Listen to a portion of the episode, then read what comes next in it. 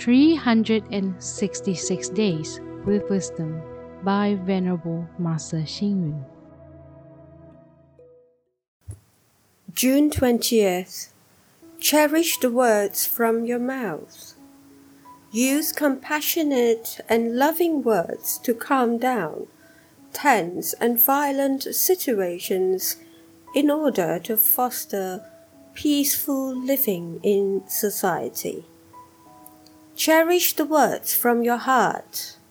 Use wise and heartfelt words to eliminate greed anger, ignorance, and delusion in order to maintain spiritual purity and brightness. When a person can change from being rough and rude to being gentle and well mannered, it reflects the civilization of the mind. Similarly, when a person changes from being shallow and shameless to someone who repents and is grateful, or from being a selfish and self centered person to one who always puts others before oneself. This is the civilization of the mind.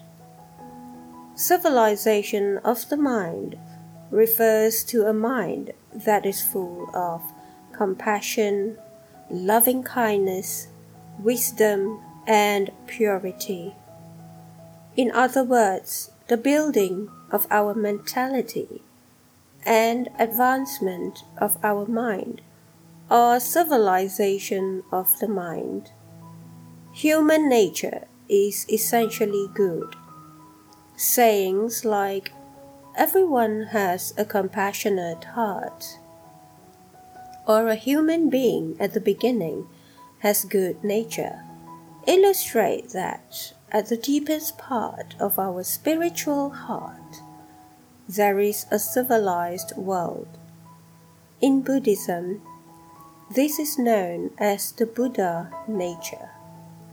However, our kind Buddha nature tends to be covered by greed, anger, ignorance, and delusion as well as being polluted by the worldly lust and dust. Thus, we often revert to the barbaric times without realizing it.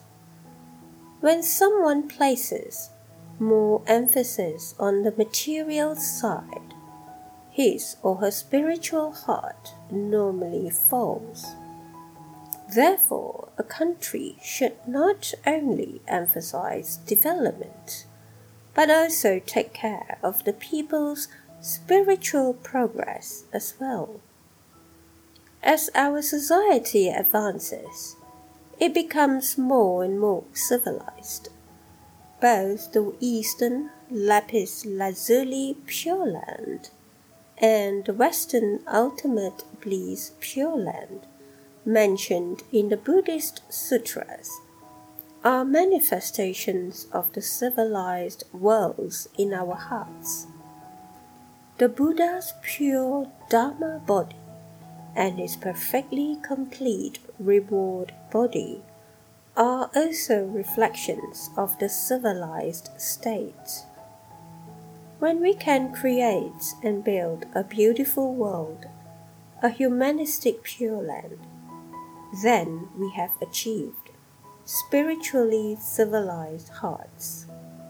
Read, reflect, and act. A country should not only emphasize on the development of material civilization, but should focus more on the civilization of the mind. Please tune in, same time tomorrow as we meet on air.